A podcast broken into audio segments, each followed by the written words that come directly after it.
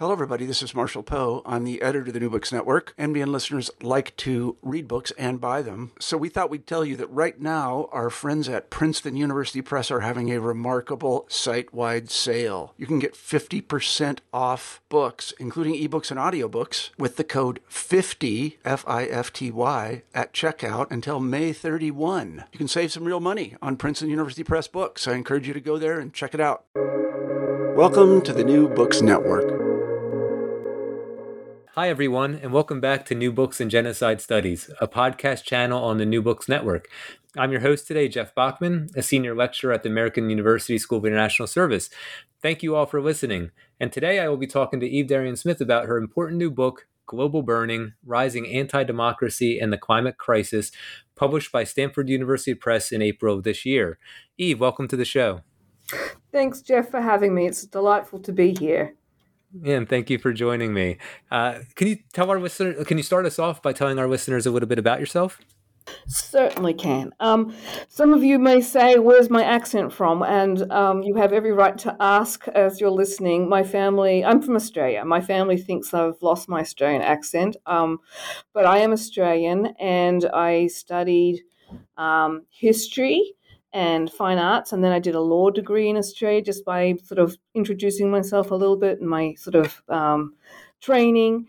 And then I came to the United States after practicing corporate law, which was not my cup of tea. Um, I came to the United States and I did a PhD in anthropology. So I'm a very sort of um, interdisciplinary scholar, and I like to make connections across different kinds of literatures and ideas and times.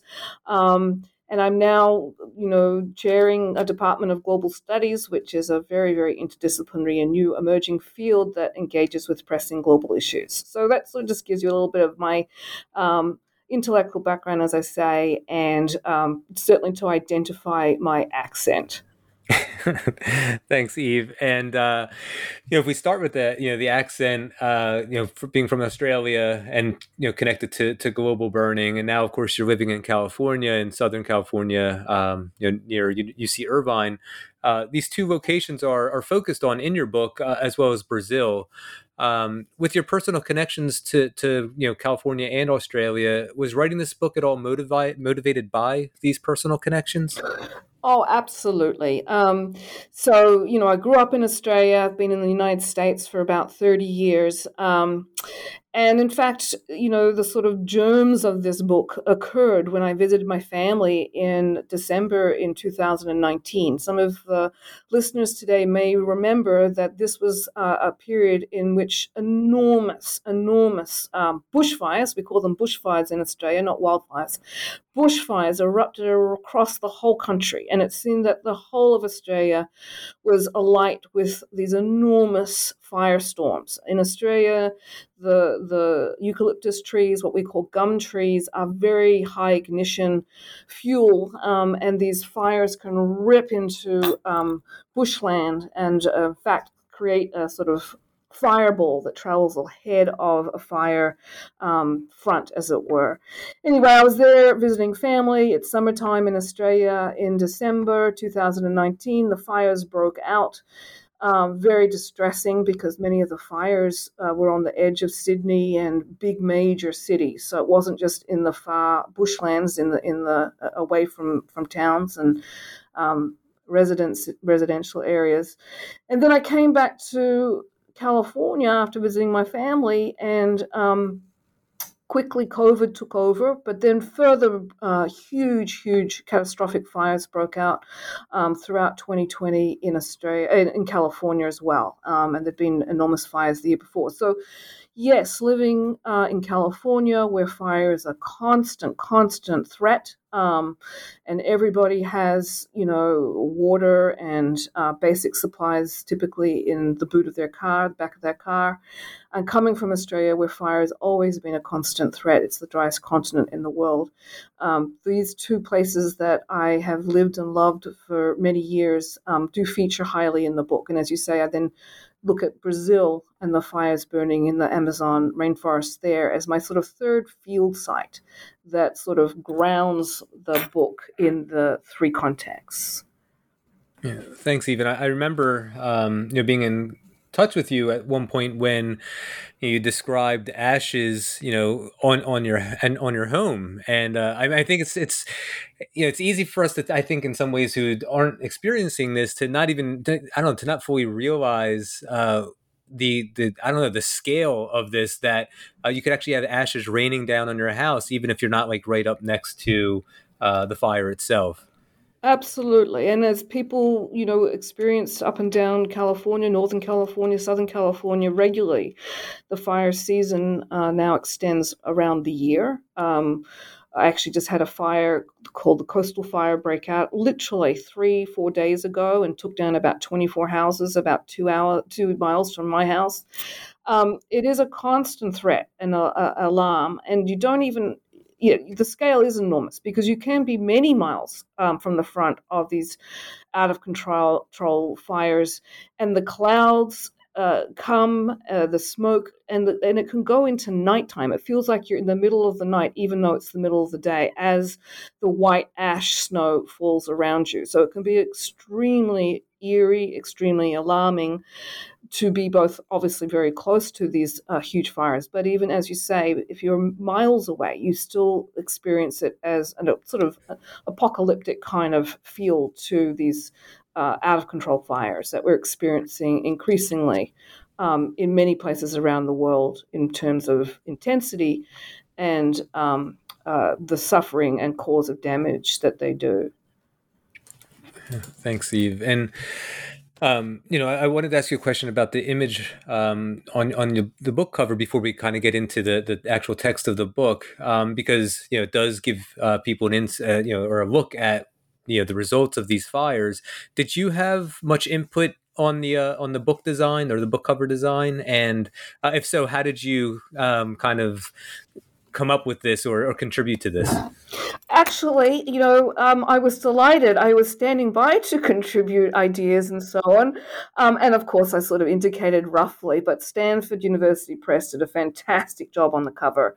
So I really can't um, claim uh, fame for, for the design, though I'm thrilled with the design itself. So, no, I didn't really have that much input. And as soon as they showed it to me, I said, yeah, it's fantastic.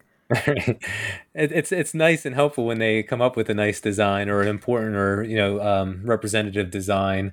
Um, I know uh, you know other other people I've interviewed here have uh, like it's a photo they took or, or something that they brought back. Um, but yeah, I think the cover really does impart the, the severity of, of the climate crisis. And uh, uh, you know, for our listeners, I'm sure you'll be able to see this on on the web sit web page. Um, you know, but the lettering has sort of flames through it uh, over this uh, black and white barren land. So um, really powerful. Um, well, you know, I want to, uh, you know, yeah, we can get into the, the, the text of the book now. Um, you know, for those who have not read uh, or have not had a chance to read your book, and it is very new uh, at this point, I think about three weeks old. Um, can you talk a bit about what it means to think about fires and to think with and through fire? Sure. So, just as sort of as a as a general introduction, I was. Um, uh, keen to connect different kinds of um, information that was coming across my computer slash you know kitchen table, as it were, um, and to try and think about fires not just as discrete. Uh, events. You know, it's not just the fire over there in Australia or the fires um, burning the uh, Amazon rainforests in um, uh, uh, Central America, South America. Um, and it's not just the fires in Southern California. What I was trying to do was say that there's something bigger, uh, sort of political, social, economic conditions um, around the world that should try and push us to think about these fires being somehow interconnected, as I say, not as discrete events, because uh, all the climate science. Um, up to this date typically talks about a you know fire. It gives it a name. It says how many hectares has burnt how many buildings or dwellings have burnt how many people may have lost lives and so on. Um, and that's just one way of, of sort of charting or um, marking catastrophic fires and the scale of them but I was keen to go deeper than just the sort of materiality and the um, suffering caused by fires to look at why we are experiencing this increasing number of such catastrophic fires around the world? What are the social, political, and as I say, economic conditions that have brought us to this point? Now, we know that human driven climate change um, can no longer be denied, uh, despite what uh, some uh, political leaders and social media platforms would still like to claim. Um, and that fires are uh, escalating in number and intensity because of human driven climate change. But again, that in and of itself wasn't sufficient for me to think about um, the conditions that's fostering these fires. And so that's what I, in my introduction, I, I, look at fires as I think we've mentioned, you've mentioned, Jeff, thank you. I look at fires in, in, in the United States and California, in Brazil, and specifically the fires that have burnt extraordinary swaths of rainforest and the catastrophic fires in Australia. Um, and I look at these three sites and say, what is it that connects them? What is it that's about these different uh, places that's similar and um, we can join the dots as it were? And so i urge in the introduction for us to think about fires as i say not just as statistics um, but thinking about uh, thinking with fire. And with with with that phrase with fire um, i'm very anxious for us to think about our relationship to nature and the environment more generally. Um, very much in, in the global north and Western thinking, we typically think about humans and the environment or nature as discrete sort of arenas, right? Humans um, have the hubris to think that we own nature, we own environments, we possess them in law, we manage them. We also can exploit them, um, use their the resources that we find in environments, mining, wood, forests, water, and so on. Um, that humans are the superior force, as it were, and that we actually, there's a binary or dualism between humans and nature.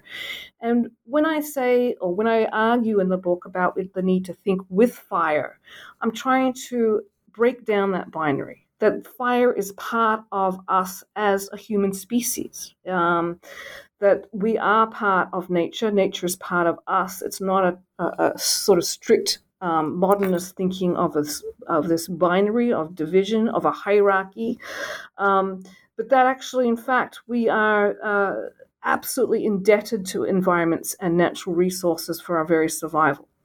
Um, and that, in fact, if we um, see the trajectory of, of human driven climate change, um, if the human species is actually destroyed, nature and the environment will ultimately prevail, right? Even if we as humans are not here. Um, and so I'm keen to sort of punch up, and, and as many, many other scholars are now talking about, and activists, envir- environmental activists, and indigenous activists and scholars really trying to break down that human nature, human environment uh, binary and think with fire as part of our coexisting on the planet together with nature, humans with nature. Um, and I also argue in the introduction that we need to think through fire. So, with fire and through fire. And by that phrase, I'm, I'm arguing that we need to understand catastrophic fires as a global phenomenon, right? It's uh, and then they're connected, um, and that they're intercontinental in the impacts that they have, right? They have intercontinental impacts. So smoke um, from these catastrophic fires swirls up into um, atmospheres, can be raining ash, you know, from um, the Australian fires. You could see from from outer space this spiraling smoke storms, and then through atmospheric flows, the ash gets moved um, onto uh, across oceans and onto different continents. Uh, and similarly, the ash falls into oceans, gets picked up into ocean um, uh, currents around the world, and so on. So thinking through fire is trying in an effort to try and transcend our conventional notions of space. And our conventional notions of space, at least in the in the current moment, are typically we think of, you know, I'm Australian or you're um, from Mexico or you're Spanish or someone's from Brazil. We typically think in nation state sort of um, territory you know, uh, relationships, national relationships. And I'm trying to say, no, we need to think beyond and uh, across the, uh, the, boundaries and the typical geopolitical spatial formations that we think about in terms of international uh, relations and international politics. And then also, in thinking through fire, I think and this comes back to my training as an historian, we need to think through intergenerational time right? So that the impacts of these catastrophic fires, the causes of their coming into being at this point in time, really do link to long, long histories of colonialism and extractive capitalism and degradation of environments that really have been going on for some hundreds of years. Um, when we talk about catastrophic fires today, we typically do not evoke a long historical trajectory in order to understand how we got to the place we are today. And so my book is trying to say no, uh, extractive capitalism has been going on for hundreds of years. The scale of extractive capitalism today is mind blowing, but it is a process that you know humans have exploited uh, natural resources for many hundreds of years. Um, and we need to think across time in terms of generations, not only in the causes of these catastrophic fires, but also in the intergenerational trauma and suffering that these fires cause, right? Um, again, death is, uh, you know, material physical death is one horrifying result of fires. But when you have the burning of entire landscapes that contain for many people different kinds of memories, uh, evokings of different kinds of religious relationships to the land, um, to people who are buried in certain places. Um, the impacts and the suffering caused by fire is an extraordinarily intergenerational uh, phenomenon. And I think that we need to think about that as we think both about the horrifying causes of these fires and their long term impacts and trying to get away from the immediacy of the moment, trying to have a much more long historical uh, framework uh, for understanding the fires of today. Yeah, thanks, Even. Uh, you know, a couple of things, you know, come up um, you know that I want to you know sort of follow up on uh, related. One is you talked about extractive capitalism, so I'm I'm interested in you know where corporate interests. In this case, I'm you know I'm I'm curious about you know the role of media, um, but also uh, you know the impact of of this the fires and climate ta- climate change on indigenous peoples. Um, you know this is a the, part of the genocide studies uh, network, and um, you know cultural genocide does come in, in your book. So um, the first question I wanted to ask you is uh, about the media and Early in your book, you describe how the fires and the destruction they wreak uh, had garnered significant attention, and this changed, as you mentioned, uh, with the emergence of the global pandemic. Uh, in fact, you write in your preface, quote, amid the unfolding short and long-term challenges of the pandemic, this book is a call not to lose sight of the much bigger catastrophe before us, climate change and its imminent threat to all species, including human beings. You know, the these massive deadly and destructive fires like as you mentioned you can see them from space uh, it's difficult for the corporate media to ignore the visuals right? The visual of these fires. Um, but i wonder if broader climate change and the disproportionate impacts are more out of sight out of mind. Um, you know with corporate media at least partially responsible which makes me wonder you know does the media or corporate media in particular have vested interest in not presenting this more nuanced view, this more comprehensive view that you describe in your book, and they're really just showing us how to think about fires, but not with and through? Uh, are there interests there that you know that the media is catering to rather than to human interests? Oh, absolutely. I mean, I could go on and on about corporate media. Um, I mean, listeners are probably more than aware, but corporate media, you know, is in the hands of a very, very small number of huge multinational corporations. Um, and of course, Murdoch uh, News, Murdoch was an Australian um, and based in Australia and now owns and runs Fox News. I mean, there are there are corporate media platforms that really do govern um, and control and manage mainstream news uh, production. But that's a that's a sort of side note to what you're asking. I do think that fires, catastrophic fires, are very very um, uh, easily picked up by by corporate news because they are a violent, destructive. powerful uh, images. Um, they make good copy Um, as as journalists would say, they're very exciting and very fearful to watch. They're very uh, uh, appropriate for the very fast-paced news cycles that corporate media run on. Um, so that's one thing but the, the the the bigger sort of structural issues and political cultural economic conditions over long periods of time that have created the human driven climate change that we're all um, uh, dealing with today a lot of that doesn't get picked up by the media because it's not spectacular right it's not spectacular like a fire and here i'm thinking of um, seeping toxins out of nuclear waste into water tables. And I'm thinking of um, the the lessened uh, spring birds that uh, Rachel Carson talked about so long ago in Silent Spring. Those are the sort of drip, drip, drip, slow, slow, slow environmental degradations that completely are missed by corporate media. They do not make good coverage, um, and conveniently, conveniently, though this is sort of one of the points I try to make in my in my book. Um, it's a very convenient uh, reaction by corporate media because actually corporate media is not in the business of telling ordinary people about the extraordinary devastation of our natural world um, at this point, many of which is sort of put under the radar. A lot of it happens uh, over there somewhere beyond the global north in poorer countries where the media is not so prevalent and we certainly in the united states are not so interested in.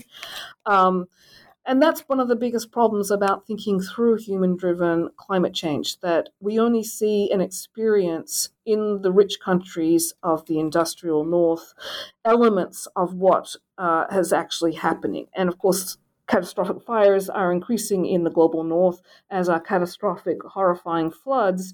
And it's really only in the last 10 years that people, ordinary people, on the ground people, have taken an interest in climate change uh, as they more and more um, uh, increasingly experience some of the elements of climate change. But for the vast majority of the world's populations, climate change has been a very, very significant and increasingly alarming reality for 10, 20, 30, 40, 50, many more, more years. Um, so yes, getting back to your question about corporate media, corporate media is is highly vested in not showing us um, the horrifying devastation of uh, climate change in its more non spectacular formations, many of which, of course, you and I can't see. I mean, toxins leaking into water tables is below the earth. We can't see it.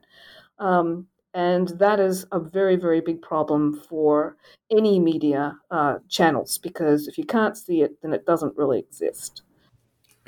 Right. And um, you know something you mentioned about you know the increased uh, fires and intensity in the global north uh, made me actually think about a, another question related to the impact on indigenous peoples. Um, so let me ask that and then I'll, I'll, come back and add another element to it. And so um, you know i mentioned you make connections between uh, the fires and climate change and cultural genocide in your book and you know you write quote cultural genocide is not typically something thought about or acknowledged in the developed countries of the global north, but for a good portion of the planet's population, emotional and epistemological violence can be as damaging as physical violence. This means that we need to check our biases and open our minds to the different ways suffering from climate change and catastrophic wildfires may be experienced and borne by others different from ourselves. And so I wanted to ask you to talk a little bit about the impact of fires and, and maybe climate change more broadly on indigenous peoples in, in Brazil, Australia, and the US. But I want to add another element because um, I don't know if this is still the case, but I, I recall a time when when there were wildfires, say in California, there was this idea that oh, it, the wildfires, it's only affecting the very wealthy. Their big giant houses are being burned, and then they rebuild them, or the insurance rebuilds them, or whatever the case. Um, but I know you, you know the way you talk about in your book and, and way you've been discussing so far that it's it's not just the wealthy; it's also other marginalized groups who are impacted, in some cases disproportionately impacted. So, um, if you want to talk about that a little as well, sure. Um, in terms of Indigenous peoples, to the degree that one can speak, you know, as Indigenous peoples as one block, which of course is not the case. There are many, many, many different um, Indigenous communities around the world. Um, but they certainly have been disproportionately impacted um, in the three countries of my study, but also in many other places. Uh, and that's, you know, goes back to uh, colonial legacies, historical legacies um, of oppression and suppression of Indigenous worldviews. Um, marginalization of them from mainstream society uh, in many, many places around the world. So, you know, these these fires, which uh, uh, do impact many, many people, uh, they do just very, very clearly disproportionately impact um, indigenous communities, who, as I say, are already on, on the margins structurally uh, in terms of resources and education and so on they're hit hard by these fires. And typically, you know, they they're often in communities that don't have firefighting equipment readily at hand, that are rather marginal and poor to begin with. Um, and, you know, as marginalized peoples already, um, the suffering of Indigenous peoples is very much overlooked uh, in terms of, um, again, providing resources uh, to, to uh, ameliorate the devastation caused by fires. In Australia, for instance, um, the huge mining business, you know, Australia's economy is largely built uh, today on mining and extraction of, of natural minerals. Um, these mining companies have left extraordinarily huge, gaping, gaping open wounds on the environment um, and have uh, all the science uh, points to that these mining corporations, which do very little cleanup, if any, after they um, have, have gouged the soil uh, looking for minerals.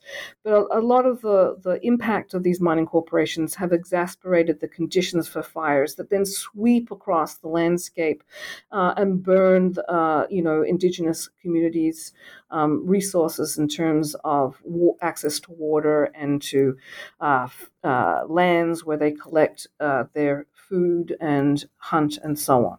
Um, but this, you know, Australia is an enormous country and it's rather an empty country. And a lot of this suffering and violence goes on away from city centers in the deep outback. Um, in Brazil, which is a sort of different scenario, um, Bolsonaro, the extreme right uh, leader of the of, of Brazil, um, voted in in 2019, he has aggressively um, scaled up the deforestation of the um, Amazon rainforest, um, opening it up for logging and mining and cattle grazing. Um, and that kind of uh, aggressive, um, active burning of the rainforests, which is just extraordinarily horrifying when you think about it, means that farmers and miners and loggers are going deeper and deeper and deeper into areas where indigenous communities are uh, impacted for the first time um, to the degree that you know their whole their whole world and their rainforests are logged. Uh, and some of these indigenous communities are you know moved off the land at gunpoint, um, and some of these indigenous communities are very very um, uh, fighting back for their land, and many have lost their lives. Um, so certainly they're being disproportionately impacted as well. So the book, my book, is very uh, sensitive. I think, at least I hope, I am sensitive to the disproportionate impact of these catastrophic fires on peoples, as I say, who have historically been marginalized from mainstream society and points to another dimension that is often not talked about with regards to human driven climate change, which is the racial dimensions of environmental degradation. So, you know, with the Black Lives Movement Matter uh, movement, Black Lives Matter movement, you know, we've um, uh, been reintroduced to the notion of structural racism uh, and I like to argue in my book, uh, I push the, the, that all environmental degradation is also racially um, charged, that there is um, environmental racism at play here as well, um, because it's not just, of course, indigenous communities, um, but it's all peoples that are from the poorer socioeconomic uh, status and places living on the fringes that have limited resources, as I say, to fire equipment, to fire resources, to hospitals, uh, and to rebuilding their communities. So, environmental racism is a theme that runs deeply in the book. Yeah, thank you, Eve. Um, yeah, there's a, number of things uh, that you mentioned there, but um, you know, if we you know go back to the extractive capitalism, which um, you know you started to you talked about in uh, in Australia um, and elsewhere. Um, you know, I wanted to you know think a little bit about the role uh, liberal democracies play. Um, you know, because there's you know sort of the anti-democracy movements. There's the already authoritarian countries contributing, um, and I, and I'm just you know curious about you know where liberal democracies play because uh, even as things intensify of course they've been building to this in some ways historically. And you know, so on, on, page 94 of your book you uh, you include a venn diagram with three bubbles. And uh, in one bubble you have free market authoritarianism uh, a second bubble climate change and in a third extractive capitalism. And then in the middle is fire um, where all three overlap. And with neoliberal economic policies being core for some liberal democracies, uh, you know, where ultimately do liberal democracies fit into this figure? It's a very good question, and um, you know, in my book, I was anxious to get away from the sort of um, many scholarly debates around what is authoritarianism, what is fascism, um, what is liberalism. So I was anxious to not get down that rabbit hole of you know definitional categorization, um, but but argue that in the current moment, even in so-called liberal democracies, um, under the very stark neoliberal policies of our current um, political economy, which favor corporate interests, which favor um, global elites, um, that, as I say, even within a liberal democracy, there are tendencies and elements of authoritarianism, and by that I mean of uh, elites in power not being accountable. So I take a very general definition of authoritarianism and argue that there are elements in um, the rising anti democratic societies that we're seeing around the world, whether it's very, very, very obviously uh, authoritarian like China, or not so much like Hungary or the United States, um, or Turkey or Brazil or Australia. Um, that there is this element of collusion between corporate interests um, who are making many, many, many, many billions of dollars by extracting minerals and natural resources from the land, and that these corporate interests are working with opportunistic politicians. Um, uh, who and, and and financing their campaigns, their political campaigns, and and their elections, and basically putting them in as rather puppet um, uh, leaders, uh, and that this is a phenomena we're seeing around the world with rising anti-democratic governance that, at a rate that's extremely alarming. Right, so even within, as I say, so-called liberal democracies, there is this increasing uh, lack of accountability for uh, political elites um, to answer their citizens' requests that environmental protections be put in and that we do something about human driven climate change. So, we all know that under Trump, um, in his four years of office, he rolled back 50 years of environmental protections, opened up national parks and monuments and so on for. Um, uh, mining and drilling, and um, you know, completely allowed uh, corporate interests to continue their extraordinary uh, uh, extraction of natural resources. Um, under President Biden, that's been somewhat um, stopped, not entirely, because Biden has been basically trying to re establish many of the 50 years of environmental protections that Trump dismantled. Um, but in all countries uh, along this continuum between so called liberal democracies and authoritarian states, um, there is an increasingly uh, disturbing alliance of corporate interests and global elites, all making an extraordinary amount of money. Um, and in the meantime, destroying the very planet that we all inhabit. Um, and that's really sort of the sort of connection between it, what I argue in the book, the rise of extreme right uh, governments and the um, escalating crisis of uh, human driven climate change that manifests in catastrophic fires, but of course it manifests in many, many other environmental degradations, such as bleached coral oceans, um, uh, bleached uh, uh, reefs, uh, rising oceans, pollution that washes, air pollution, water pollution that you know uh, impacts all of us, whether we're in wealthy countries in the global north or global south. And that's our collective future that we have to think through. Um, not just what does a government say it's going to do in terms of protect and, and provide for um, human rights and civil and political rights. It's what is it actually doing with respect to the environment, which actually is um, belongs to everybody on the planet. Agreed, and it, it, just makes me think of uh, you know something else I'd been thinking about you know, when I read your book, which was uh, you know sort of political and social messaging.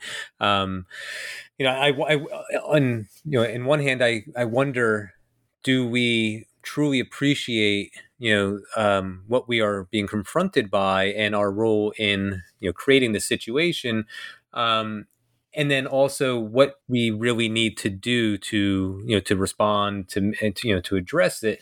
And so you know there's a, a quote i wanted to share from um, a press release from the ipcc's ipcc's yes i almost gave it an extra c uh, six assessment report uh, part three from earlier this year.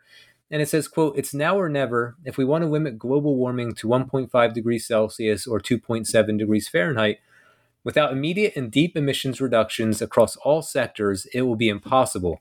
Climate change is a result of more than a century of unsustainable energy and land use, lifestyles, and patterns of consumption and production. This report shows how taking action now can move us for, move us towards, excuse me, a fairer, more sustainable world. And you know, it seems clear to me that significant sacrifices are necessary. And I think this, you know, relates to what you said about like what we're saying and what we're actually doing, or what our political leaders are, our governments, and so on.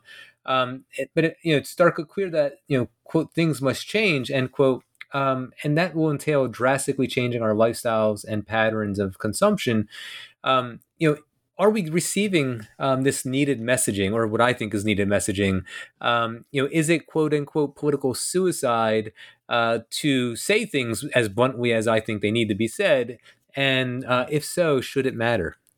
Should leadership take over where, you know, political, it might not be political favorable or politically favorable um, to, uh, you know, deliver such blunt messages? Well, you know, I think that's one of the problems with the most of our political systems, and of course there are many different political systems around the world. But when they're based on um, election politics and and and short term uh, uh, visioning, no one wants to take on climate change because I think it really does require us to change the way we live. And you're absolutely correct. Just as no politician really wants to take on infrastructure, because by the time you get the finances to build the bridge, you're out of office and don't claim or can't claim credit for it. No one wants to take on the long term planning and strategies that are required if we're going to mitigate what we are facing. So we, we, we are facing climate change at an extraordinary level. The IPCC report really just says it's not over yet. Don't lose hope.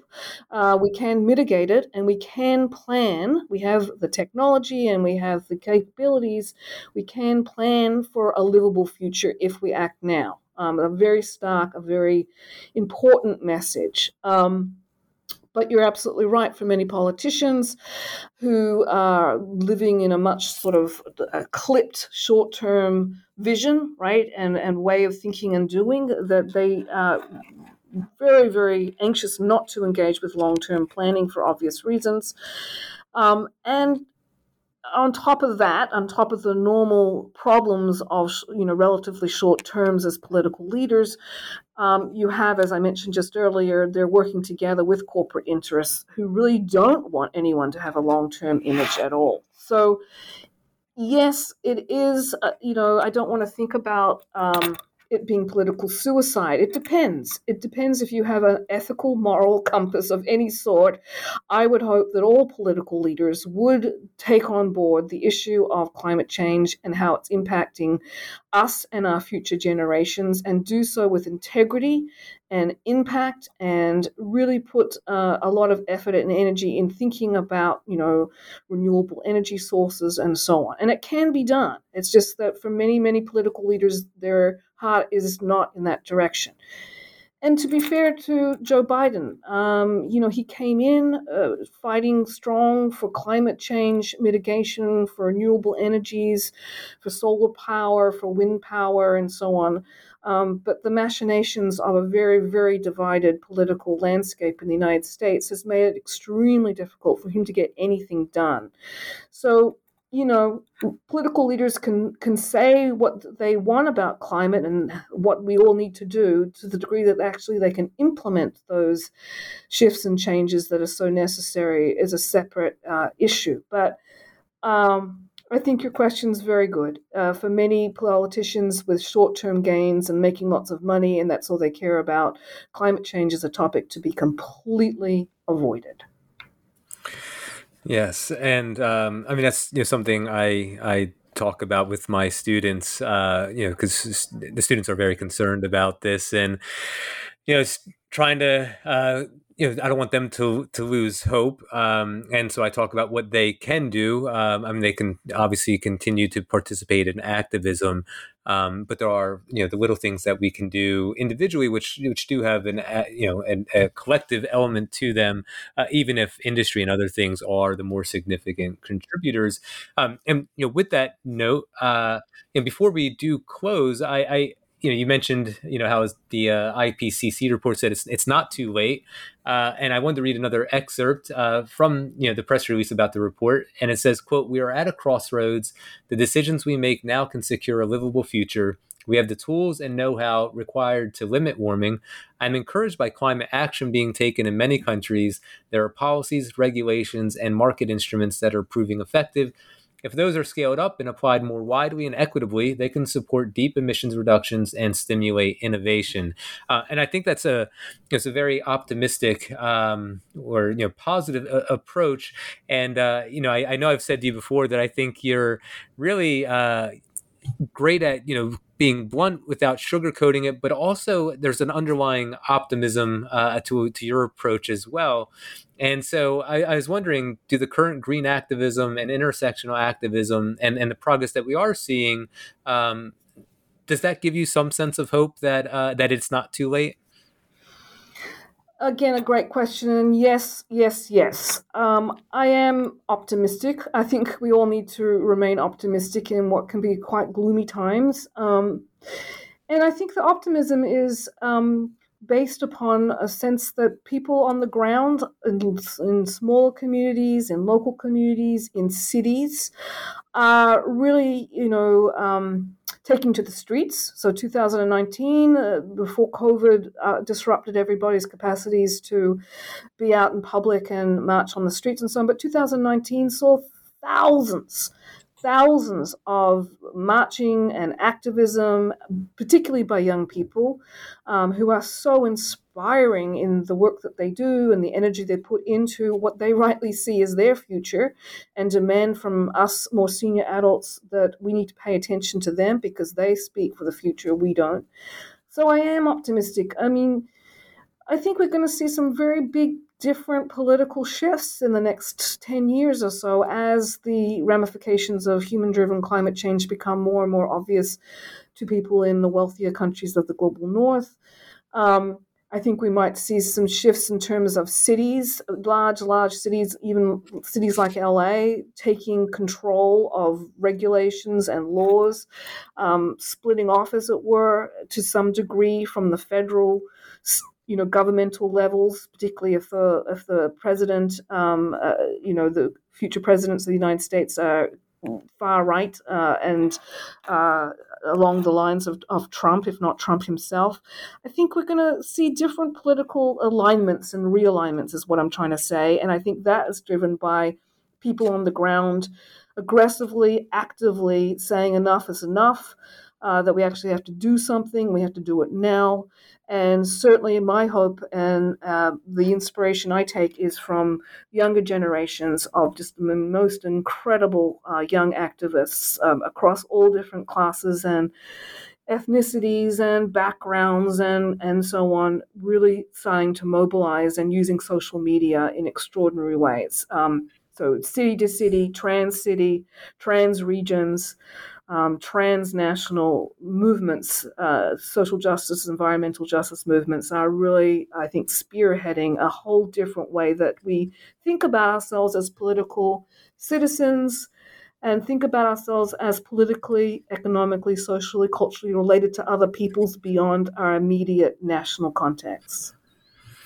Thank you, Eva. I, I think I just thought of how I, I describe, uh, at least for me, as wide-eyed optimism. You know, we we see the uh, the scale, the severity, and the importance, uh, and so we understand what's at stake, but we are still optimistic uh, about it, um, about you know our chances to or, or to to mitigate. Absolutely, and, and Jeff. But the, the optimism also is that we have to get out and we have to vote. Right, we have to vote out these extreme right leaders that are doing such grave injustices to us and the the future generations. Right, so it's it's not just about marching on the streets; it's about marching on the streets to protect our political and civil rights, voting them out of power is the first step. That's right. Thank you, Eve. And I, I, don't know if that, uh, you know, as we wrap up, I don't know if that connects to anything you're working on, but I, I want to thank you so much for your time and, and, ask you if you are working on anything currently that our audience could uh, watch out for in the future. Well, um, I've started a new book, and the new book is about um, the sort of interventions of the extreme right into university and college curriculums. And the book is tentatively called Policing the Mind. So look out for that. It won't be uh, available for a year or so, but that's my current project, which I see is very much related also about educating people about climate change. Sounds great, Eve. I, look forward to reading it. Um, you know, if I'm still doing this a year from now, maybe we can do this again. Uh, but thanks again for your time. I really appreciate it, and and take care. Thank you. Thank you so much, Jeff, for having me. Bye-bye. Bye.